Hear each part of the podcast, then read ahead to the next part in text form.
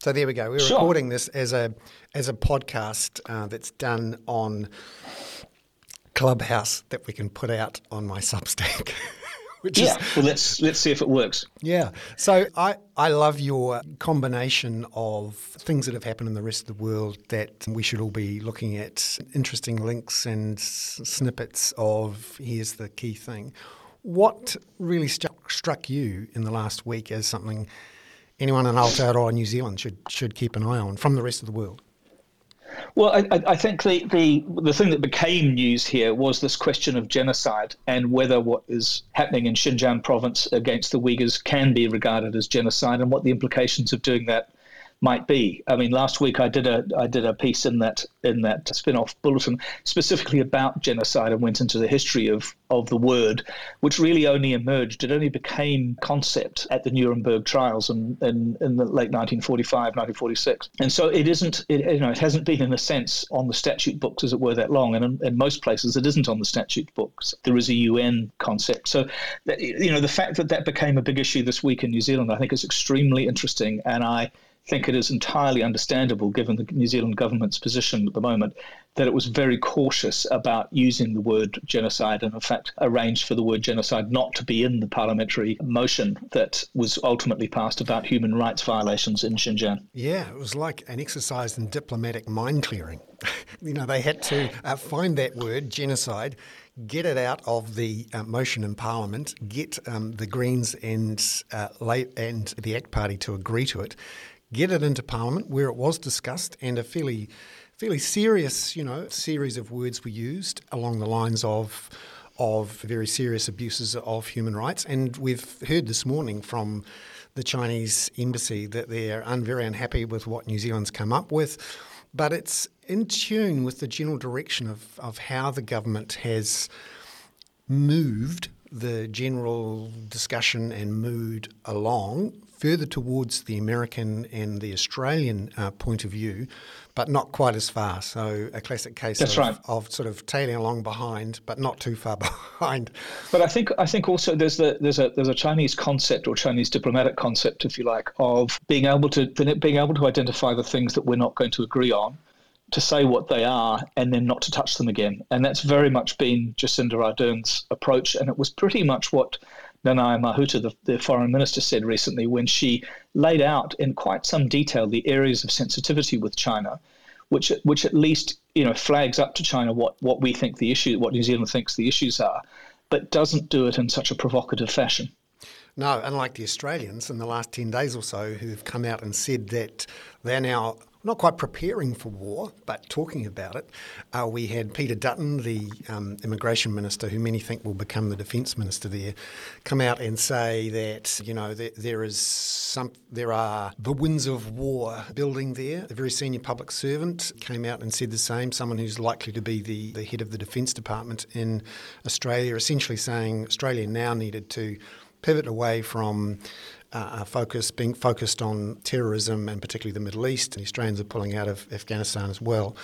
And focusing on China and uh, Southeast Asia. And Australia is looking to beef up its bases in the Northern Territory. And in the last week, we've seen Australia decide to revisit the sale of the uh, port in Darwin to a Chinese Yeah. owned company. I mean, I'm still amazed Yeah, I that actually really- happened. Yeah, I, I'm, I'm, I'm, sli- I, f- I find the Australian approach generally quite inexplicable, other than as a, as it often does, running on the coattails of the Americans, particularly as it did under Trump. I, I, think at some point there's got to be some sort of intelligent rapprochement with, with, with China in this. I mean, we've moved the the West has moved far too much of its industrial production to China to to not be engaged with China in this way. You know, China's too significant, and of course, it's been you know it has an expansionist mindset, and it has a mindset that is that is aiming at Taiwan, and we see what it's done with Hong Kong. But I just, uh, you know, this talk of actual conflict and how horrific that would be is is is too strong. I think, you know, it's it is crazy to use that kind of language. Yeah, it's always surprising when you hear the Australians do this. I, I learnt this lesson when I went from working uh, in covering politics in New Zealand for Reuters in the early 1990s, and then I went to the press gallery in Canberra. And for the first month or so, I was, I was in complete shock at how aggressive the politicians were in public, particularly with each other, where you know no holds barred, and, hmm. you know personal personal abuse, the whole thing. Australian politics has has has have much sharp, the politicians there have much sharper elbows. And I think that carries over into the way they, they talk diplomatically. But the one thing I think a lot of New Zealanders aren't aware of, and which I think underpins the Australian quite quite bullish, confident, you know, strident attacking of China, is that Australia has the one thing in the world that China really needs that it can't get anywhere else, and that's iron ore. And it's amazing. The price of iron ore has hit record highs in the last week or so. And it looks like the Australian government is going to make around about $60 billion in extra taxes over the next four years mm. because of this iron ore boom.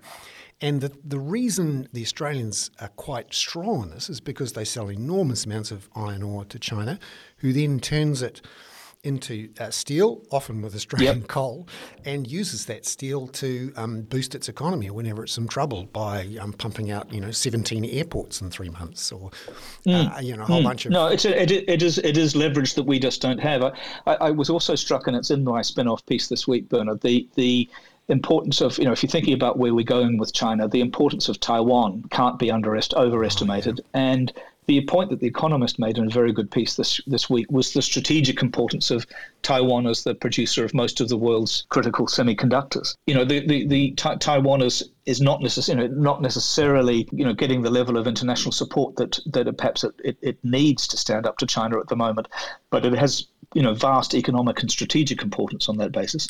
Yeah, TSMC are a fascinating company in that they've able to dominate that market, which is growing so fast. And, but they've managed to diversify some of their risks around the world. They're quite involved in China itself, and obviously they've got factories in um, the US. And in fact, one of the reasons there's been such a shortage of chips, which has shut down a lot of production lines of cars and is now moving on to some of the other production lines for TVs and other electronic gear, is that there were a couple of factories in America that got badly affected by the ice storm in Texas mm-hmm. a few a few weeks ago. And TSMC is one of those that spread itself around the world. It's still vulnerable, but the problem for the Chinese is if they decide to do what they've been threatening to do for a long time, which is invade Taiwan, which would be pretty disastrous. They really do, you know, shut themselves off from the rest of the world, and also disrupt supply chains for the entire. Yeah. So why push it? Why push them? Why push them that far? Yeah. You know, I thought it was very interesting, uh, Bernard Kevin Rudd, the former Australian Prime Minister, who is a, himself a, a Sinophile and speaks speaks Chinese Mandarin, plus Helen Clark, and also the, the other former New Zealand Prime Minister John Key were urging a much more moderate approach to the language and the approach towards China and the understanding of, of uh, you know, the common interests that we have with China. Yeah, and I think part of the reason why I think this is this is still kicking on um, post Trump is that Biden is still taking a pretty aggressive approach on on China, mm, maybe for his own yeah. reasons to, you know, make sure that the Republicans aren't on his back for being soft on on foreign policy. But I think it'll be interesting to see whether and if we see a meeting between Biden and Xi, that maybe cools things down. That would that would help a lot, I, I think. Hey, the other thing I'm just fascinated with in your wrap around this week is what's happening in India, and a really really good piece by Arundhati Roy about the just the crisis in India. For me, that's yeah. been the the massive you know scary, tragic story of the last ten days or so globally. Yeah, often often what I try to do with this column is, is you know I feel I feel as though the Indian thing's been very well reported, you know, and and we're all sort of across it. But there are times, and I think Alan Rusbridger at the Guardian did this brilliantly back in the days of 9/11, when there are certain things that are so enormous that it requires a novelist. Um, or a creative writer to actually describe it in a way that journalism doesn't always quite manage. And yeah, Arundhati Roy really talked about the scale and the sort of the humanity of this crisis. You know, you've got wood running out now because of the of the funeral pyres. You've got evidently you know, up to five or even six or seven times the number of dead that are actually being officially reported with COVID, and certainly in the terms of cases. And so you've got this remarkable questioning of the Hindu nationalism of, of Narendra Modi and just the plain competence of, of Modi. You know, she, she's essentially saying, let me, let me read you a quote from it. We're being sealed in with our virus and our prime minister, along with all the sickness, the anti science, the hatred, and the idiocy that he and his party and its brand of politics represent. And yeah. you know, this is you, you need these. Sometimes you need these kind of sweeping assertions and descriptions. I think to truly get the scale and the true horror of what's really going on in a situation like that. Yeah, and Modi, who seemed to be a, a, sort of a Trumpy figure who couldn't be touched in India. I remember those amazing scenes of him meeting up with Trump, those uh, massive stadiums mm. full of expats in America, but was genuinely popular. I, the, the one thing that's been going on there that I've been watching and actually seeing around Parliament here in Wellington is the amount of protests against his various agricultural reforms. Yes. And of course, the debacle, which was the, the currency switch a year or two ago, which again plays into that, that area of competency. And interesting, uh, obviously, there's a fallout for New Zealand and Australia in all of this, in that both of us have well, not quite banned entry, but certainly suspended it. And Australia actually went a lot further than we did. I asked Chris Hipkins probably four or five weeks ago now, would we ban flights from India to try and reduce the number of people coming in? Mm. And initially said no. You know, we've got a lot of New Zealanders who are residents or citizens living or travelling in India who need to come back, and we can't, you know, it's against the law for us to, you know, uh, refuse to accept people yeah. coming in. Yep. So New Zealand has, has very much played it down in saying, well, it's just a temporary thing. You know, people can't. But of course, it became it became a ban by by default because most of the airlines stopped flying out of there. So exactly, you know, yeah. it was kind of convenient. But I, but I did find that the it, it you know there were a number of New Zealand commentators and some politicians who really questioned that that limitation on New Zealand letting New Zealanders come back from India, and I, I, that's gone very quiet. I mean, it, it, it seemed to me as though the New Zealand High Commission, which of course had its own fiasco this week with seeking oxygen mm-hmm. cylinders, had a very good sense of just how bad it was going to be and must have reported that back to the government. So yeah. it actually seemed like a sensible call in the end. Yeah, and also uh, a bit more nuanced than what's happened in Australia, where uh, Scott Morrison has got himself into a lot of trouble by using a health order to ban people from coming from India to Australia, and not only that, imposing jail sentences. Mm. If, if, you if you try to come through, and that's caused enormous outrage in the very strong and big Indian community in Australia, and two legal challenges in the federal court against firstly the, the ban, saying it's unconstitutional and unparliamentary because it didn't actually go through parliament. Parliament they used the health order to do it, mm-hmm. and secondly, there's also a, a, a challenge under the federal court, and of course they have a constitution in Australia, so they can do the whole, you know, American thing of challenging a law by appealing to the constitution, and saying that the Australians, and I don't think a lot of New Zealanders understand this, the Australians have actually banned Australians from leaving Australia. Yeah, well. no, that is a pretty extra. I was thinking about that myself the other day because I was thinking of going going to Europe and seeing whether it might be feasible. And of course, yes, you have to get a, you have to get an official government permit to leave the country. It's very, very, it sounds like something out of the 1970s when you used to have to get you know uh, permit to take any money out or, or to, to do that. So speaking of which, Bernard, shall we shall we look a little bit at the economy because oh, I think yeah. you know you've yeah, yeah. you've been addressing what I was very amused to see one of the trade union leaders in New Zealand describe this, which did surprise me, this decision by the New Zealand government to impose effectively a three-year wage freeze on most civil servants earning above $60,000. You know, he described that as 1970s economics, which was reminiscent, of course, of the kind of control freak approach of Rob Muldoon. And you've been thinking about that this week. Yeah, I was surprised too at the, the strength of it. So I went to the press conference yesterday where Grant Robertson and Chris Hipkins, who's the public service minister, announced this freeze. It really came out of the blue and it's quite strong. So you've got about 350,000 New Zealanders who are public servants, and nearly three quarters of those people are earning more than the $60,000 threshold mm. that's involved here and the, obviously there's a really big chunk over a 100 who are earning over $100,000. Now those over $100,000 they're completely frozen for 3 years. Between 60,000 and 100,000 you only get a pay increase if you have uh, gotten an exception. And this has really surprised I think a lot of people who are natural supporters of the Labor Party and obviously behind the Labor government. And they're asking the question what's this all about? Yeah, what is what is it all about, Bernard? Because it sounds it's you know, it's a very unusual move for a Labor government at the height of its powers, with a relatively strong economy and with and with an extraordinary majority in Parliament, to kind of beat up on its own on its own people. What's what's going on? Yeah, well, the, the background here is that on Tuesday, Grant Robertson came out with a, a budget speech, a pre-budget speech, so setting out the strategy for what they were doing. And surprising to me and a few few people, he very much focused on the need to reduce debt. He's saying that New Zealand has, you know, borrowed a lot of money in the last 18 months around the COVID crisis, and now is the time to repay debt. This is very much the same sort of language that Bill English used in 2011, 12, 13 in the wake of the global financial crisis mm. and the Christchurch earthquakes.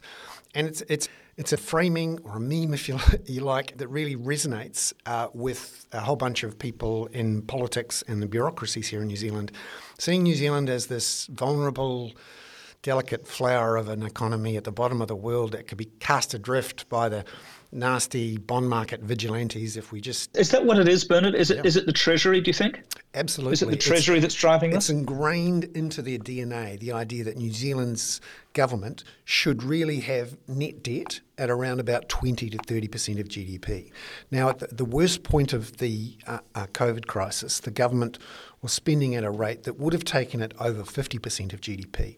Now that's, you know, twice as much as the Treasury wanted. But just got to step back a bit and look at how that compares with other countries. So mm. Australia is already at 50% uh, GDP in terms of its net debt, and America is at 100%. And uh, Britain, of course, well over 100% of GDP. Japan, who is a perfectly uh, functional and successful economy, has net debt of 200% in yeah, well, of course, they have that. They, they've got their own aging problem, of course. Yes, yes, and and so New Zealand's in a really strong position to borrow more if it if it wanted. Yeah. Um, we could actually put on an extra 30, 40 percent of GDP, and the global debt markets wouldn't bat an eyelid. In fact, we have such a strong a balance sheet position from a government point of view that Moody's and Standard and Poor's have just upgraded us to AAA. So this uh, surprises me that the government is that worried about debt that, they're willing to impose a pay freeze. Yeah, it doesn't. It doesn't seem very intelligent politically at the moment as well. It seems like they're, you know, they're, as so many people have pointed out, they're kicking the people in the health sector and the education sector who've kept everything moving and been particularly, you know, in demand during COVID. It, it also seems a betrayal, or a, or not some, a betrayal, but a, but a switch on the kind of role of government that, that Grant Robertson imposed very, very swiftly immediately after COVID with, I think it was what, a 60, $60 billion COVID invest COVID, COVID relief package. It just, it just seems very quick to be, to be sort of pulling back so quickly. Yeah, I think there might be something else going on here. We'll find out um, tomorrow when the details of the first fair pay agreements are released by the government. Mm-hmm. So there is some talk that the government um, and the unions will come out with uh, quite a tough fair pay agreement. Remember, the background here is that in 1991, with the Employment Contracts Act, which was specifically designed to destroy the union movement, removed the whole wage setting system, the awards system we had where wages were set across entire industries. Well, the fair pay agreements were initially talked about in the first term by Labor, but didn't make much progress because New Zealand First wouldn't let it. But now New Zealand First isn't there. The union movement have been very keen for the government to come up with a couple of fair pay agreements across particular yep. sectors. Now, if they were able to, for example, impose a fair pay agreement across hospitality, you know, we're talking 100s mm-hmm. of thousands of workers, or retail, both of which have relatively low incomes, that have seen incomes rise perhaps faster than some other areas because so many of, of the people working in those sectors are on the minimum wage. And we may well see, don't know, but I think politically the government has set the scene yesterday and today by saying, hey, people in the public sector, all of those Chardonnay swilling socialist bureaucrats drinking their triple shot lattes in Wellington mm-hmm. up. Chardonnay and coffee, yeah, okay. at the same time, are, are going to take the pain. And then we're going to do this fair pay agreement for people on lower incomes, and that's going to hurt a lot of small businesses, a lot of natural National Party supporters who will suddenly have to pay a much higher wage. Mm. Uh, and that may be a factor there, but I actually think the guts of it is the DNA, the cultural DNA of Treasury and the bulk of the, the advisory groups within government is very much about reducing debt. Yeah. I think it's. So maybe put this in context, Bernard, because I was also struck. The, there was a column in the New Zealand Herald this week by Richard Prebble, the former ACT, well, the founder of ACT and a mm. former Labour Party politician, describing Gavin, Gavin, sorry, describing Grant Robertson as the worst worst finance minister since Rob Muldoon. Is is it that, that Grant is actually trapped by you know held hostage by by Treasury, and and I wonder also what if we're thinking about the international con- mm. context of this, is it all to do also with a fear of a fear of revived inflation? Yeah, I mean, there's a lot of people who think that the government needs to step back and you know reduce the fire into the economy by cooling things off a bit. Um, but remember, um, we've got interest rates down here at 0.25%. So, you know, if anyone's going to take the flame out, it should be the Reserve Bank as well. But there is no mm. inflation problem. So everyone thinks, oh, the inflation is bound to come. But we don't have an inflation problem. We've got numbers this week actually on wage inflation showing just 1.6% per year wage inflation. But we have a we do have a productivity problem, don't we, Bernard? You know, you yep. it's so fine to have low low inflation, but we also have a low growth, low productivity problem. Exactly. And one of the bits of feedback from the public sector and others in the last couple of weeks, and particularly after this pay freeze, is if you freeze pay, you're effectively freezing a price for labour. And uh, in the same way, uh, you know, a rent freeze is distorting in that it means people who were going to provide rental accommodation may not now because the, the price in the market is not allowed to clear the market. One thing you could see, and this is a risk for the government and for a lot of businesses, is that people who you maybe could have managed to um, extract a larger pay increase because there are mm-hmm. um, skill shortages in many parts of the economy, particularly in health and education, can now look around at other options, particularly now the Trans Tasman bubble is open. And the thing that's changed the balance between Australia and New Zealand, even over the last 18 months, that makes it more attractive to go to Australia is not only do you have the 30 to 40% higher wages in Australia, mm-hmm. but also housing costs in yeah, yeah, no, it is pretty extraordinary that Sydney is not doesn't is, is not as costly as Auckland. That's right, and so rents, particularly around those CBDs, have dropped anything from 10 to 20% in the last 18 months. So if you're some sort of, you know, orderly, junior doctor, some sort of specialist in medical services, or maybe some sort of um, marketing or software person, you can easily get a job in Sydney or Melbourne. And if you're a New Zealand uh, resident, you, you don't even have to ask. Go across there, immediately get a 40% pay increase and the disposable income you have after yeah. your rent is much higher. So that's one of the risks for the government here is not only do they piss off a, a strong supporter, political supporter in the union movement here, but also they you know they drive away a lot of skilled people and um, make it difficult for everyone to sort of continue to grow the economy. It'll be I, I think we'll find out tomorrow whether we get that fair pay agreement stuff, whether it really yeah, uh, but just, and just to, to, talk a little bit more, Bernard, about the, the context, because I think you know Janet Yellen's been talking about inflation mm. tapering this week in the in the United States.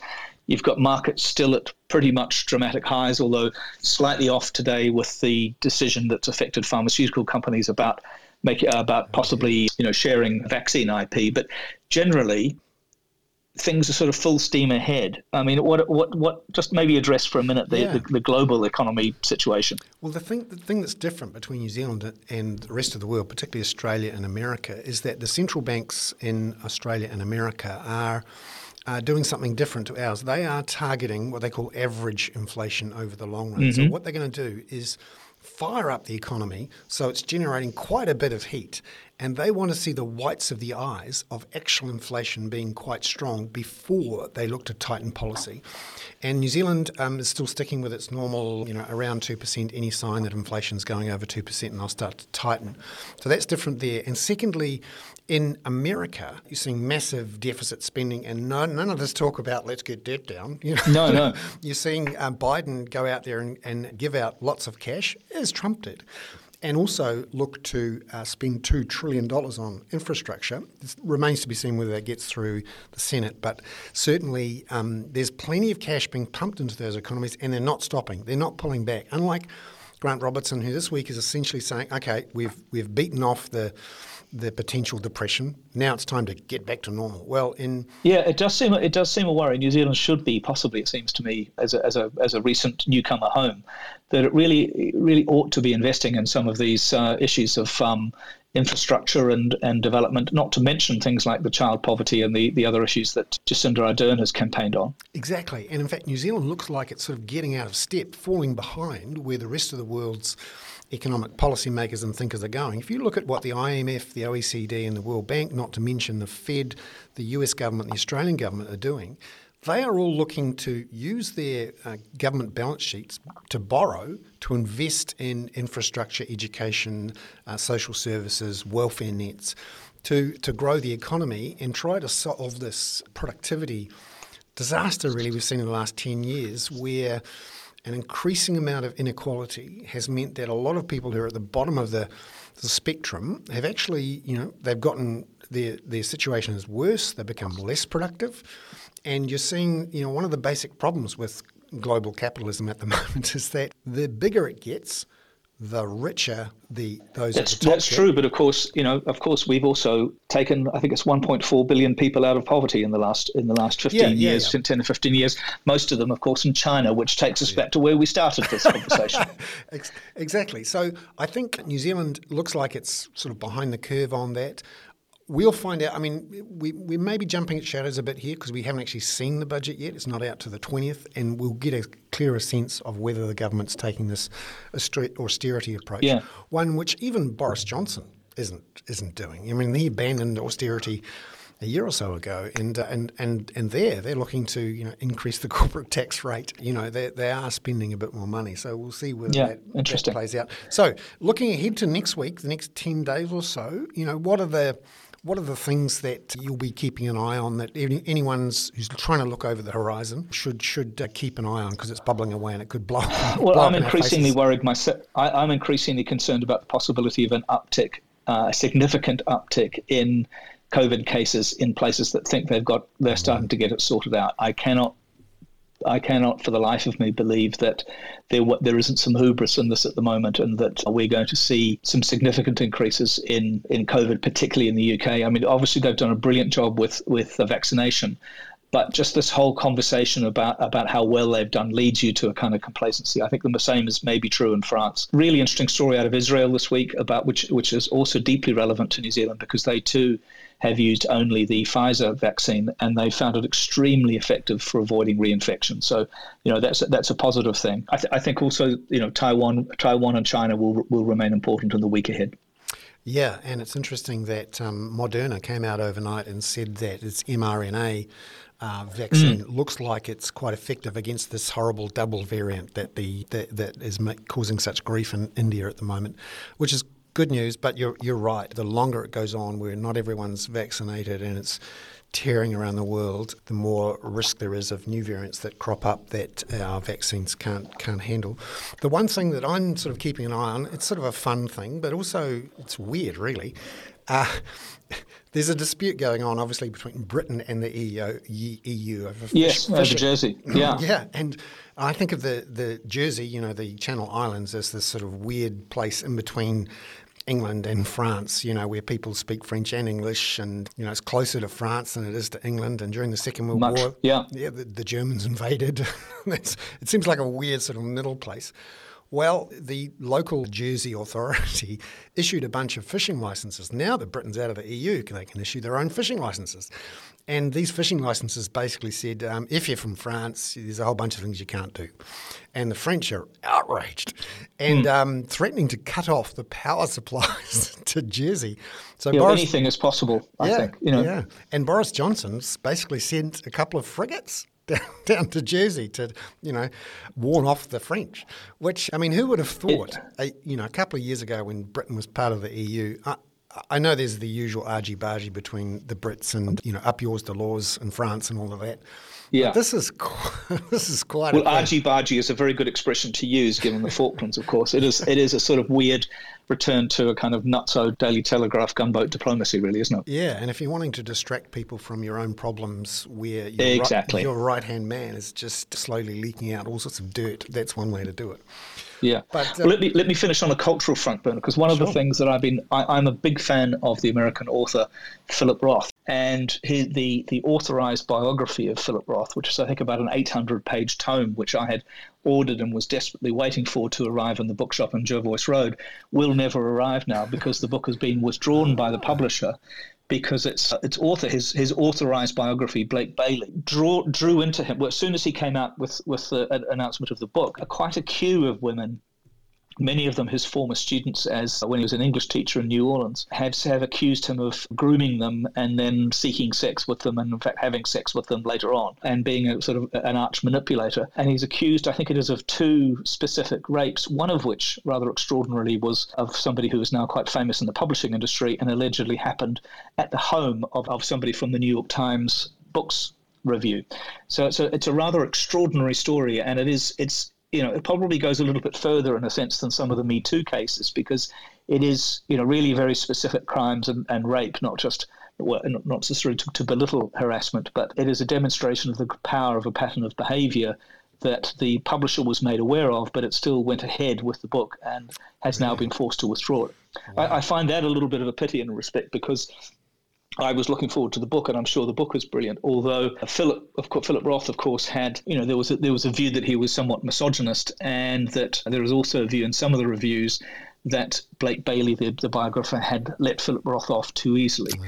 and so there's this idea that they were by by understanding each other too much were complicit in a sense mm. in each other's behaviour.